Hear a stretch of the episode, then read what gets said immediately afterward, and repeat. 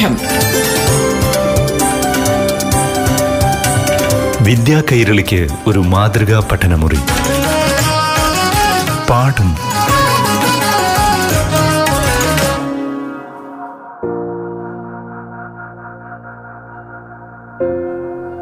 പ്രിയപ്പെട്ട കൂട്ടുകാരെ പാഠം ക്ലാസ് മുറിയിലേക്ക് ഏവർക്കും സ്വാഗതം. നമ്മുടെ മലയാളത്തിൽ നമ്മൾ കേട്ട് പഴകിയ ചില പ്രയോഗങ്ങളും ചൊല്ലുകളുമൊക്കെയുണ്ട് പൈതൃകമായി നാം കൈമാറി വരുന്ന ചൊല്ലുകൾ.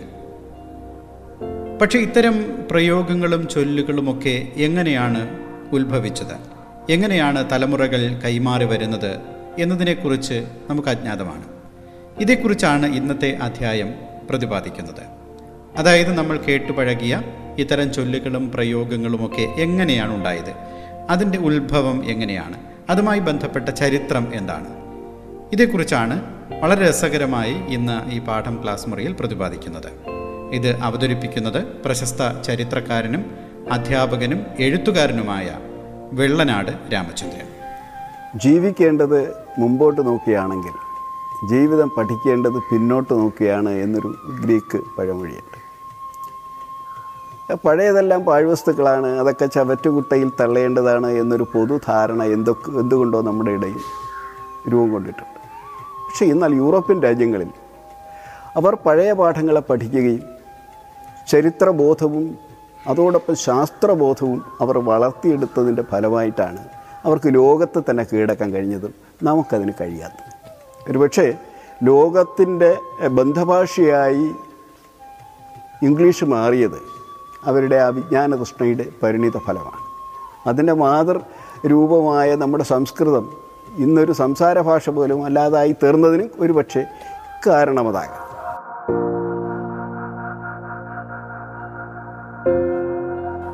അംഗവും കാണാം താളിയും ഒടിക്കാം.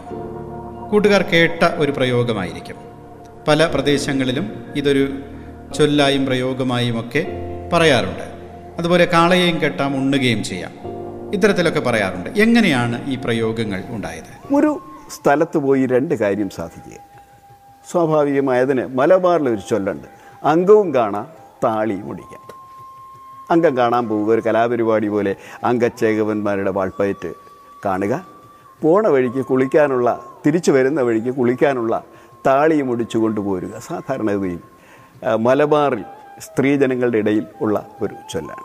ഇതിന് സമാന്തരമായി തെക്കൻ തിരുവിതാംകൂറിൽ രൂപം കണ്ട ഒരു ശൈലി വിശേഷമുണ്ട്. അതിന്റെ പേരാണ്. അത് ഇങ്ങനെയാണ്. കാളയും കെട്ട ഉണ്ണുകയും ചെയ്യും. തിരിച്ചും പറയാറുണ്ട് ഉണ്ണുകയും ചെയ്യാം കാളയും കെട്ട.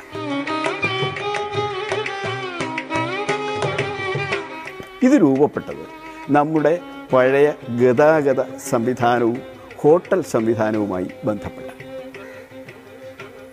മോട്ടോർ വാഹനങ്ങളൊന്നും ഇല്ലാതിരുന്ന ഒരു കാലം. അന്ന് ആളുകൾ യാത്ര ചെയ്തിരുന്നത് പ്രധാനമായും സാധാരണക്കാർ കാൽനടയിലായി കാൽനടയായി യാത്ര ചെയ്യും. കുറച്ചുകൂടി സൗകര്യമുള്ളവർ വില്ലുവണ്ടിയിൽ കാള വലിക്കുന്ന വില്ലുവണ്ടി അതിൽ യാത്ര ചെയ്യും. കുറച്ചുകൂടി സൗകര്യമുള്ളവർ കുതിരവണ്ടിയിൽ യാത്ര ചെയ്യും. രാജാക്കന്മാരും പ്രഭുക്കന്മാരുമൊക്കെ പല്ലക്കിൽ യാത്ര ചെയ്യും. ചരക്ക് നീക്കവും രണ്ട് മൂന്ന് രീതിയിലുണ്ടായിരുന്നു. ഒന്ന് തലച്ചുവടായിട്ട് അതിനാണ് ഈ ചുമട് താങ്ങികളൊക്കെ നമ്മൾ വഴിയിൽ കാണുന്നതാണ്. ച- പോവുക ആയി പോവുക. തല കഴിക്കുമ്പോൾ അല്ലെങ്കിൽ ക്ഷീണിക്കുമ്പോൾ ചുമടിറക്കി വയ്ക്കാൻ ചുമട് താങ്ങികൾ വഴി നീളെ ആ, പലയിടത്തും സ്ഥാപിച്ചിരുന്നു അതിന്റെ അപൂർവമായി അങ്ങും ഇങ്ങുമൊക്കെ നമുക്ക് കാണാൻ കഴിയും. പിന്നെ അത് കഴിഞ്ഞാണ് പൊതിക്കാളകൾ. എന്ന് പറഞ്ഞാൽ നമ്മൾ കഴുത ഉപയോഗിക്കുന്നുണ്ടല്ലോ. നമ്മൾ ഒരേ തുല്യ ഭാരമുള്ള ചരക്കുകൾ രണ്ട് ചാക്കുകളിലായി കെട്ടി കഴുതയുടെ പുറത്ത് കെട്ടി നടത്തിക്കുന്നത് പോലെ പണ്ട് കാളകളെ തിരുവിതാംകൂർ ഉപയോഗിച്ചു.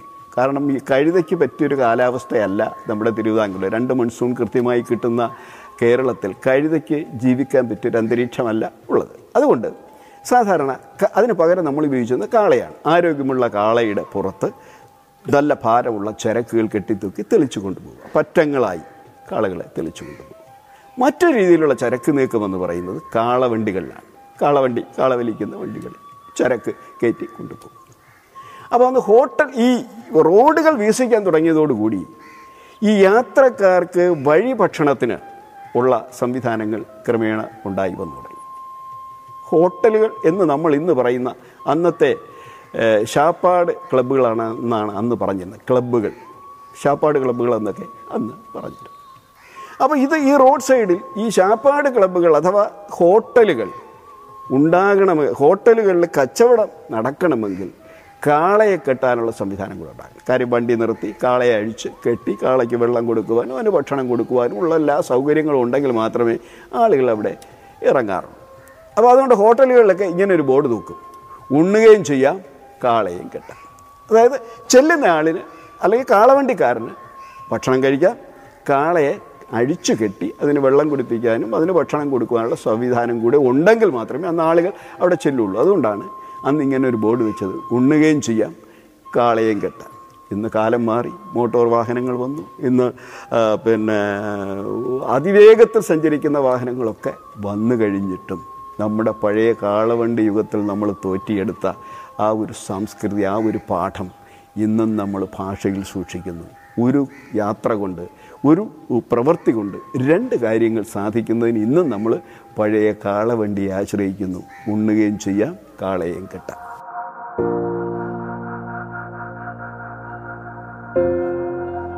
അംഗവും കാണാം താളിയും ഒടിക്കാം കളയും കെട്ടാം ഉണ്ണുകയും ചെയ്യാം എന്നീ പ്രയോഗങ്ങളെക്കുറിച്ചൊക്കെ കൂട്ടുകാർ കേട്ടല്ലോ. എങ്ങനെയാണ് ഈ പ്രയോഗങ്ങൾ ഉണ്ടായത്? എങ്ങനെയാണിത് കൈമാറിയൊക്കെ വന്നത്? എന്ന് വളരെ രസകരമായിട്ടാണ് വെള്ളനാട് രാമചന്ദ്രൻ സാർ അവതരിപ്പിച്ചത്. ഇനി മറ്റൊരു പ്രയോഗമാണ് കണസ കുണസ നമ്മൾ പലപ്പോഴും നാട്ടുഭാഷയിലൊക്കെ കേട്ടിട്ടുള്ളതാണ്. പലപ്പോഴും പലരും പറയുന്നത് ചില സന്ദർഭങ്ങളിലൊക്കെ പറയുന്നത് നമ്മൾ കേട്ടിട്ടുള്ളതാണ്. എങ്ങനെയാണ് ഈ പ്രയോഗം ഉണ്ടായത് അതേക്കുറിച്ച് കേൾക്കാം. ഇവിടെ നമ്മൾ സാധാരണ പറയാറുണ്ട് ഒരു നിശ്ചിതമായ അല്ലെങ്കിൽ ഒരു വ്യവസ്ഥയില്ലാതെ വർത്തമാനം പറയുന്നവരും വാലും തുമ്പും ഇല്ലാതെ നാടൻ ഭാഷയിൽ പറഞ്ഞാൽ വാലും തുമ്പും ഇല്ലാതെ വർത്തമാനം ഈ വർത്തമാനത്തെ നമുക്ക് പറയാറുണ്ട്. ഒരുമാതിരി കണസ കണസ വർത്തമാനം പറയരുത്. എന്താണ് ഈ കണസ കണസ? ഇതെങ്ങനെയാണ് രൂപം കണ്ടത്? ഇത് രൂപപ്പെട്ടത് നമ്മുടെ പഴയ നാണയ വ്യവസ്ഥയുമായി ബന്ധപ്പെട്ടതാണ്. രാജഭരണകാലത്ത് ഇവിടെ ഉണ്ടായിരുന്ന നാണയ വ്യവസായം എന്ന് പറയുന്നത് ചക്രം ആണ്. കാശും ചക്രം. പതിനാറ് കാശ് ഒരു ചക്രം. ഇരുപത്തെട്ട് ചക്രം ഒരു രൂപ. അത് ബ്രിട്ടീഷ് രൂപയാണെങ്കിൽ ഇരുപത്തി എട്ടര ചക്രം കൊടുക്കണം. ഇത് കഴിഞ്ഞിട്ട് ബ്രിട്ടീഷുകാരുടെ കാലത്ത് രൂപം കൊണ്ട മറ്റൊരു നാണയ വ്യവസ്ഥയാണ് അണ. ഈ അണ എന്ന് പറയുന്നത് പതിനാറ് അണ ഒരു രൂപ. ഇത് കഴിഞ്ഞ് ഏതാണ്ട് ഇന്ത്യയ്ക്ക് സ്വാതന്ത്ര്യമൊക്കെ ആയി. ഏതാണ്ട് അറുപതുകളോട് അടുപ്പിച്ച് പുതിയൊരു നാണയ വ്യവസ്ഥ വന്നു. പൈസ. അപ്പോൾ നൂറ് പൈസ ഒരു രൂപ. അങ്ങനെ അണ പൈസ രൂപ. ഇത് മൂന്നും കൂടി അങ്ങോട്ടും ഇങ്ങോട്ടും കുഴഞ്ഞു കിടന്നൊരു കാലഘട്ടത്തിന് രൂപം കൊണ്ട ഒരു പ്രയോഗമാണ് കണസ കൊണസ. രൂപയ്ക്ക് ഉറുപ്പിക എന്നാണ് പറയുക. അതിന്റെ കായും. അണ എന്നതിന്റെ അവസാനത്തെ അക്ഷരമായ നായും പൈസ എന്നതിന്റെ അവസാനത്തെ അക്ഷരമായ സായും ചേർന്നാണ് അന്ന് വ്യവഹരിച്ചിരുന്നത്. അപ്പോൾ കണക്ക് പുസ്തകങ്ങളിൽ സാധാരണ ഇതിലിപ്പോൾ വരവ് ചെലവ് ഒക്കെ എഴുതുമ്പോൾ മൂന്ന് കാളം ഉണ്ടാകും. ഉറുപ്പികയുടെ ക അണയുടെ അണ പൈസയുടെ സ. ഈ മൂന്ന് കാളം ഉണ്ടാകും. ഈ പൈസ ഇരുപത്തിയഞ്ച് പൈസ നാലണ കാൽ രൂപ. പക്ഷേ രണ്ടണയ്ക്ക് പന്ത്രണ്ട് പൈസ മതി. ഒരണയ്ക്ക് ആറ് പൈസ രണ്ടണയ്ക്ക് പന്ത്രണ്ട് പൈസ മൂന്നണയ്ക്ക് പതിനെട്ട് പൈസയാണ് വരേണ്ടത്. പക്ഷേ പത്തൊമ്പത് പൈസ കൊടുക്കണം. നാലണയ്ക്ക് ഇരുപത്തഞ്ച് പൈസ. അങ്ങനെ ആകെ ഒരു പൈസയും രൂപയും തമ്മിൽ ആകെ ഒരു ചിന്താക്കുഴപ്പമുണ്ടായിരുന്ന കാലത്താണ് ഈ കണക്ക് പുസ്തകങ്ങളിൽ രൂ ഉറുപ്പികയുടെ കായും അണയുടെ നായും സായുടെ പൈസയുടെ സായും ചേർന്ന് കണസ എന്നെഴുതി ഇതൊരു വലിയ ചിന്താക്കുഴപ്പം ഉണ്ടാക്കിയിരുന്ന ഒരു നാണയ വ്യവസ്ഥയായിരുന്നു. ഇത് മൂന്നും കൂടി ഉള്ള ഒരു മിശ്ര നാണയ വ്യവസ്ഥ. ഒരുപാട് ചിന്താക്കുഴപ്പം ഒരുപാട് പ്രശ്നങ്ങളും ഉണ്ടാക്കിയിട്ടുണ്ട്. അപ്പോൾ ഇരുപത്തിയഞ്ച് പൈസ അതായത് നാലണ കൊടുത്ത് സാ രണ്ടണയുടെ സാധനം വാങ്ങിച്ചാൽ തിരിച്ചു കൊടുക്കേണ്ടത് പതിമൂന്ന് പൈസ കൊടുക്കണം. ചില പന്ത്രണ്ടേ കൊടുക്കും. അങ്ങനെ പൈസയുടെ പേരിൽ കൊല ഒരു പൈസയുടെ പേരിൽ കൊലപാതകം വരെ നടന്ന സംഭവങ്ങൾ കേരളത്തിൽ റിപ്പോർട്ട് ചെയ്യപ്പെട്ടു. ഈ ഒരു കുഴഞ്ഞു മറിഞ്ഞ നാണയ വ്യവസ്ഥയിൽ നിന്ന് ആണ് ഈ വ്യവസ്ഥയില്ലാതെ വർത്തമാനം പറയുന്നതിന് കണസ വർത്തമാനം എന്ന് പറയാൻ തരാം ഇപ്പോൾ സ്വാഭാവികമായും മലയാളിക്ക് ഒരു പ്രത്യേക സ്വഭാവമുണ്ട്. എല്ലാത്തിനെയും ഒരുതരം എന്താ ഈ പറയുക ഒരു ഒരു ഒരു ഒരു അനുബന്ധ ഇതുകൂടി ചേർത്ത് പറയുക. ബസ്സും കിസ്സും ബസ്സും കിസ്സും ഇല്ല. അല്ലെങ്കിൽ പിന്നെ വാലും തുമ്പുമില്ല ഇങ്ങനെ ഈ ഇരട്ടിച്ച് പറയുക എന്ന് പറയുന്ന സ്വഭാവത്തിന്റെ രീതി അനുസരിച്ച് കണസയുടെ മറ്റൊരു രൂപമായി കൊണസ ചേർത്തു അങ്ങനെ കണസാ കണസാ വർത്തമാനം എന്ന് പറയുന്നത് വ്യവസ്ഥയില്ലാതെയും വാലും തുമ്പും ഇല്ലാതെയും വർത്തമാനം പറയുന്ന രീതിയാണ് കണസാ കണസാ വർത്തമാനം എന്ന് പറയും അതാണ് ഈ കണസ ഗുണസ അതായത് പഴയ നമ്മുടെ ശീലത്തെ ഒരു ശൈലിയാക്കി. ആ ശീലമൊക്കെ നമ്മൾ ഉപേക്ഷിച്ചു എങ്കിലും ശൈലിയായി ഭാഷയിലേക്ക് നമ്മൾ കടമെടുത്തതാണ് കണസ ഗുണസ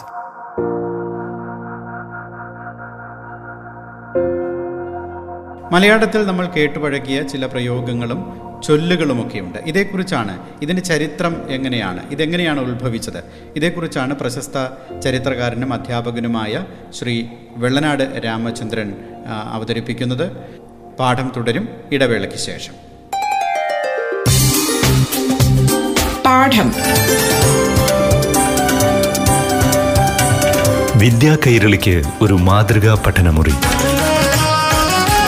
പാഠം ഒരിടവേളയ്ക്ക് ശേഷം തുടരും.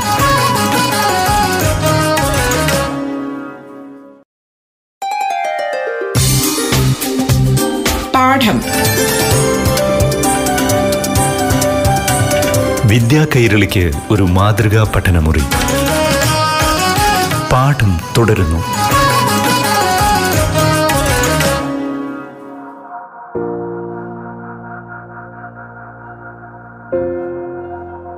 മലയാളത്തിൽ നമ്മൾ കേട്ട് പഴകിയ നിരവധി പ്രയോഗങ്ങളും ചൊല്ലുകളും ചൊല്ലുകളുമൊക്കെയുണ്ട് പൈതൃകമായി നാം കൈമാറി വരുന്ന ചൊല്ലുകൾ.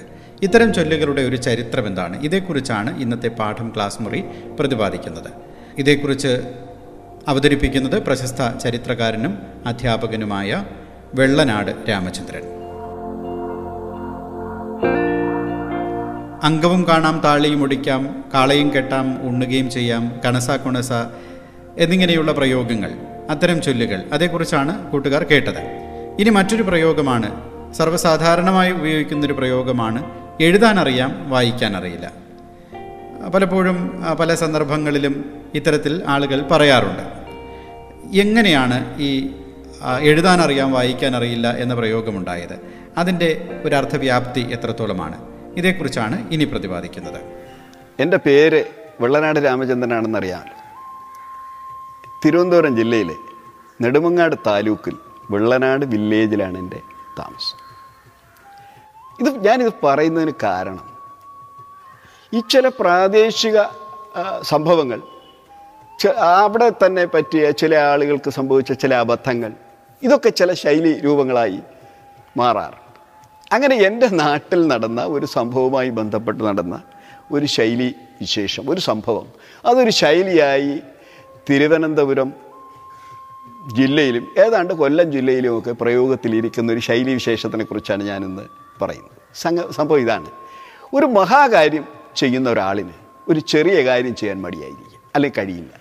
ഉദാഹരണത്തിന് ലോറി ഓട്ടിക്കുന്ന ഒരാൾ അയാൾക്ക് സ്കൂട്ടർ ഓട്ടിക്കാൻ പേടിയോ മടിയോ ഉണ്ടാകുമ്പോൾ നമ്മൾ പ്രയോഗിക്കുന്നതാണ്. അവന് എഴുതാൻ അറിയാൻ വായിക്കാൻ അറിഞ്ഞൂടാ. അതുപോലെയാണല്ലോ എന്ന് പറയും. അതുപോലെ തന്നെയാണ് നമ്മൾ ഈ വലിയ പിന്നെ അസുഖങ്ങൾ മാറ്റിക്കൊടുക്കുന്ന ഒരു വൈദ്യന്. സ്വന്തമായ ഒരു അസുഖം വരുമ്പോൾ ചികിത്സിച്ച് മാറ്റാൻ കഴിയാതെ വരുമ്പോൾ നമ്മൾ പറയാറുണ്ട് ആ ഇതൊരുമാതിരി അറിയാൻ വായിക്കാൻ അറിഞ്ഞുകൂടല്ലോ എന്ന് പറഞ്ഞതുപോലെയാണ് എന്ന് പറയാറുണ്ട്. അപ്പോൾ വലിയ കാര്യമാണ് എഴുത്ത് പഠിക്കുക എന്നുള്ളത്. പക്ഷേ എഴുതുന്ന ആളിന് വായിക്കാൻ അറിഞ്ഞുകൂടെങ്കിലോ അങ്ങനൊരു സംഭവം എന്റെ നാട്ടിൽ നടക്കുകയും ആ ശ ആ അത് പിന്നെ ഒരു ശൈലിയായി സംഭവിക്കുകയും ചെയ്തിട്ടുണ്ട്. അതിങ്ങനെയാണ്. സാധാരണ നമ്മൾ ഒരു ആധാരം രജിസ്റ്റർ ചെയ്യുക ഒരു രജിസ്റ്റർ ഓഫീസിൽ പോകുമ്പോൾ അതിന് രണ്ട് സാക്ഷികൾ. സാധാരണ നമ്മൾ സാക്ഷികളൊന്നും കൊണ്ടുപോകാറില്ല. അവിടെ സാക്ഷിക്കാർ രണ്ടുപേരും ഉണ്ടാവും. സാധാരണയിൽ പ്രായം ചെന്ന ആളുകളോ അല്ലെങ്കിൽ വലിയ ശാരീരിക അധ്വാനത്തിന് ശേഷിയില്ലാത്ത ആളുകളോ ആയ ആളുകളായിരിക്കും അവിടെ ഉണ്ടാകുക അപ്പോൾ അവർക്ക് ഒരു സാക്ഷിപ്പടിയുണ്ട്. നമ്മൾ പ്രമാണം രജിസ്റ്റർ ചെയ്യും സാക്ഷിപ്പടി കൊടുക്കും എഴുത്തുകൂലി കൊടുക്കും കഴിഞ്ഞിട്ട് ഇനി തിരിച്ചു പോരും ഇങ്ങനെ എന്റെ നാട്ടിൽ രജിസ്ട്രാർ ഓഫീസിൽ പ്രായം ചെന്ന ഒരാൾ രണ്ട് സാക്ഷി നിൽക്കുന്ന സ്ഥിരം സാക്ഷി നിൽക്കുന്ന രണ്ടാളുകളുണ്ട്. ഇതുകൊണ്ടാണ് അവരുടെ ജീവിത ചെലവൊക്കെ നടന്നു പോകുന്നത്. അതിലൊരാളിന്റെ പേര് കുട്ടമ്പിള്ള എന്നാണ്. ഈ കുട്ടമ്പിള്ളയ്ക്ക് ഒരു പത്ത് എഴുപത്തെട്ട് വയസ്സുണ്ട്. കല്യാണം കഴിച്ചിട്ടില്ല. അടുത്ത ബന്ധുക്കളും ആരുമില്ല. ഒറ്റയ്ക്കാണ് താമസം. മറ്റൊരു പ്രത്യേകത ഇദ്ദേഹം സ്കൂളിൽ പോയിട്ടില്ല എന്നുള്ളതാണ്. അക്ഷരം പഠിച്ചിട്ടില്ല. അതുകൊണ്ട് സാധാരണഗതിയിൽ അങ്ങനെ ഒരു ആവശ്യമില്ല. അവിടെ ചെന്ന് ഒപ്പ് പോലെ ഒരടയാളാണ് അദ്ദേഹം ഒപ്പിടുന്നത് ഒന്ന് ഒന്ന് ഒന്ന് ഒന്ന്. നാല് ഒന്നിട്ട് അതിന്റെ അടിയിലൊരു വര. ഇതായിരുന്നു അദ്ദേഹത്തിന്റെ ഒപ്പ്. അപ്പോൾ ഇങ്ങനെ എത്രയോ വർഷങ്ങൾ കൊണ്ട് അദ്ദേഹം അതുകൊണ്ട് ജീവിച്ചു വരികയായി. അങ്ങനെ ഇരിക്കവേ അവിടെ ഒരു പുതിയ രജിസ്ട്രാർ ചാർട്ട് അദ്ദേഹം ഒരു ഉത്തരവിട്ടു. എല്ലാ സാക്ഷികളും പേരെഴുതി ഒപ്പിടണം. സംഗതി ആകെ പ്രശ്നമായി. ഇദ്ദേഹത്തിനാണെങ്കിൽ എഴുതാനും വായിക്കാനും അറിയില്ല. എഴുപത്തെട്ടാമത്തെ വയസ്സിൽ ചെന്ന് അക്ഷരം പഠിച്ചുകൊണ്ടൊന്ന് പേരെഴുതി ഒപ്പിടുക എന്ന് പറയുന്നത് സാധ്യമല്ല. സംഗതി ആകെ പ്രശ്നമായി. ഇത് ആധാരം എഴുത്തുകാരെ സംബന്ധിച്ചിടത്തോളം തലവേദനയാണ്. കാരണം അവർക്ക് ഓരോ തവണയും ഓരോ ആധാരത്തിനും ഓരോ എഴുത്തും വായനയും അറിയാവുന്നവരെ കണ്ടെത്തുക എന്നുള്ളത് പ്രശ്നമായി. ഇങ്ങനെ പലരും രക്ഷാറോട് സംസാരിച്ചു. രക്ഷാർ വഴങ്ങിയില്ല. അവസാനം ആധാരം എഴുത്ത് പഠിക്കാൻ വന്ന ഒരു യുവാവ് ഇതിന്റെ മാർഗം കണ്ടെത്തി. അദ്ദേഹം കുട്ടമ്പിള്ളയെ വിളിച്ചു. മാമ മാമന്റെ അഡ്രസ്സ് ഒന്ന് പറയണം അദ്ദേഹം പറഞ്ഞു കോലെടുത്ത് വടക്കതിൽ വീട്ടിൽ രാമൻപിള്ള കുട്ടമ്പിള്ള. ഇത് കേട്ട ഉടൻ തന്നെ നമ്മുടെ യുവാവ് ഒരു വെള്ള പേപ്പറിൽ വല വടിവത്ത അക്ഷരത്തിൽ എഴുതി കോലെടുത്ത് വടക്കതിൽ വീട്ടിൽ രാമൻപിള്ള കുട്ടമ്പിള്ള. എഴുതിയിട്ട് കുട്ടമ്പിള്ളയുടെ കൈ കൊടുത്തു. എടുത്തിട്ട് പറഞ്ഞു മാമ ഇതിന്റെ മുകളിൽ കൂടെ ഒന്ന് വരച്ച് പഠിക്കണം. അങ്ങനെ കുട്ടമ്പിള്ള വീട്ടിൽ ചെന്ന് ഒരു മാസം കൊണ്ട് ഇതിന്റെ മുകളിൽ കൂടെ കോലെടുത്ത് വടക്കതിൽ വീട്ടിൽ രാമൻപിള്ള കുട്ടമ്പിള്ള എന്ന് വരച്ചു പഠിച്ചു. എഴുതി പഠിക്കുകയല്ല വരച്ചു പഠിച്ചു. വേറെ അക്ഷരമൊന്നും അറിയില്ല അദ്ദേഹം വരച്ചു. അങ്ങനെ ഒരു മാസം കഴിഞ്ഞു അദ്ദേഹം രേഷാർ ഓഫീസിൽ വന്നു. പ്രമാണത്തിൽ പഴയതുപോലെ കോലെടുത്ത് വടക്കതിൽ വീട്ടിൽ രാമൻപിള്ള കുട്ടമ്പിള്ള എന്ന് പേരെഴുതി ഒപ്പിട്ട് പ്രമാണം രക്ഷിച്ചു തുടങ്ങി ഇനിയാണ് സംഭവത്തിന്റെ പ്രധാന ഭാഗത്തിലേക്ക് നമ്മൾ കിടക്കുന്നത്. ഇങ്ങനെ പേരെഴുതി ഒപ്പിട്ട പ്രമാണങ്ങളിൽ ഒന്ന് കള്ളപ്രമാണമായിരുന്നു. ഇത് കേസായി. അങ്ങനെ നെടുമങ്ങാട് മുനിസിപ്പൽ കോർട്ടിൽ ഈ കേസ് വന്നു. കേസ് വരുമ്പോൾ സ്വാഭാവികമായി സാക്ഷിയെ വിസ്തരിക്കും. കുട്ടമ്പിള്ളയെ കൂട്ടിക്കയറ്റി വിസ്തരിച്ചു. മുനിസിപ്പൽ ചോദിച്ചു താങ്കൾ ഇത് വായിച്ചിട്ടാണോ ഒപ്പിട്ടത്? ഇല്ല വായിച്ചില്ല. ഭവ്യതയോട് പറഞ്ഞു വായിച്ചില്ല. അതെന്താ വായിക്കാത്തത്? കുട്ടമ്പിള്ള തന്റെ നിഷ്കളങ്കമായ മനസ്സോടെ പറഞ്ഞു വായിക്കാൻ അറിഞ്ഞുകൂടാ. മനുഷ്യ മനുഷ്യ ചിരിച്ചുകൊണ്ട് വീണ്ടും ചോദിച്ചു ഈ അവസാനം പേരെഴുതി ഒപ്പിട്ടിരിക്കുന്ന നിങ്ങളാണ്? അതെ. ഓ പിന്നെ എങ്ങനെ നിങ്ങൾ എഴുതിയത്? വായിക്കാൻ അറിഞ്ഞുകൂടാതെ എങ്ങനെയാണ് എഴുതിയത്? വായിക്കാൻ അറിഞ്ഞുകൂടാ. എഴുതാൻ അറിയാം കോടതി ആകെ പൊട്ടിച്ചിരിയുടെ ബഹളമായി. എഴുതാൻ അറിയാവുന്ന ആളിന് വായിക്കാൻ അറിഞ്ഞുകൂടാ എന്ന് പറഞ്ഞാൽ മനുഷ്യട്ട് മുനിസിപ്പലിന് ദേഷ്യമോ ദേഷ്യമോ എന്ന് ചോദിച്ചു എന്താണ് നിങ്ങൾ കോടതിയെ കളിയാക്കുകയാണ് അപ്പോൾ ഈ കുട്ടമ്പിള്ള തന്റെ നിഷ്കളങ്കമായ ഭവ്യതയോടെ അദ്ദേഹം പറഞ്ഞു ആ സംഭവങ്ങൾ മുഴുവൻ എഴുതാൻ പള്ളിക്കൂടത്തിൽ പോകാത്ത കാര്യവും പിന്നെ രജിസ്ട്രാർ വന്ന് പേരെഴുതി ഒപ്പിടണമെന്ന് പറഞ്ഞതും അങ്ങനെ അഡ്രസ്സ് എഴുതി വരച്ച് പഠിച്ചതുമൊക്കെ പറഞ്ഞു.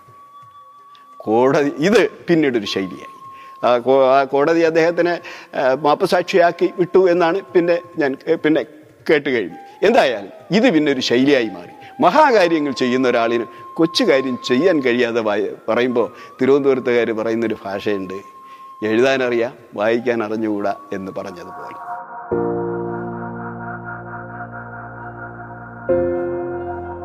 മലയാളത്തിൽ നമ്മൾ പൈതൃകമായി കൈമാറി വരുന്ന അല്ലെങ്കിൽ തലമുറകൾ കൈമാറി വരുന്ന ചില പ്രയോഗങ്ങളും ചൊല്ലുകളുമൊക്കെയുണ്ട്. അതുപോലെ പഴഞ്ചൊല്ലുകളൊക്കെയുണ്ട്. പലപ്പോഴും ചില സന്ദർഭങ്ങളിൽ വളരെ അർത്ഥവത്തായി പലരും ഇത് പ്രയോഗിക്കാറുമുണ്ട്. പ്രസംഗങ്ങളിലൊക്കെ പലപ്പോഴും നമ്മൾ വളരെ ശ്രദ്ധേയമായി ഇത് കേൾക്കുകയും അതേക്കുറിച്ച് ചിന്തിക്കുകയുമൊക്കെ ചെയ്യും. അപ്പോൾ ഇത്തരം പ്രയോഗങ്ങളുടെ ഒരു ചരിത്രത്തെക്കുറിച്ചാണ് ഇന്നത്തെ പാഠം ക്ലാസ് മുറിയിൽ പ്രതിപാദിച്ചത്. അവതരിപ്പിച്ചത് പ്രശസ്ത ചരിത്രകാരനും അധ്യാപകനും എഴുത്തുകാരനുമായ വെള്ളനാട് രാമചന്ദ്രൻ. ഇന്നത്തെ പാഠം ക്ലാസ് ഇവിടെ പൂർണമാവുകയാണ്. നന്ദി നമസ്കാരം. പാഠം. വിദ്യാ കൈരളിക്ക് ഒരു മാതൃകാ പഠനമുറി. പാഠം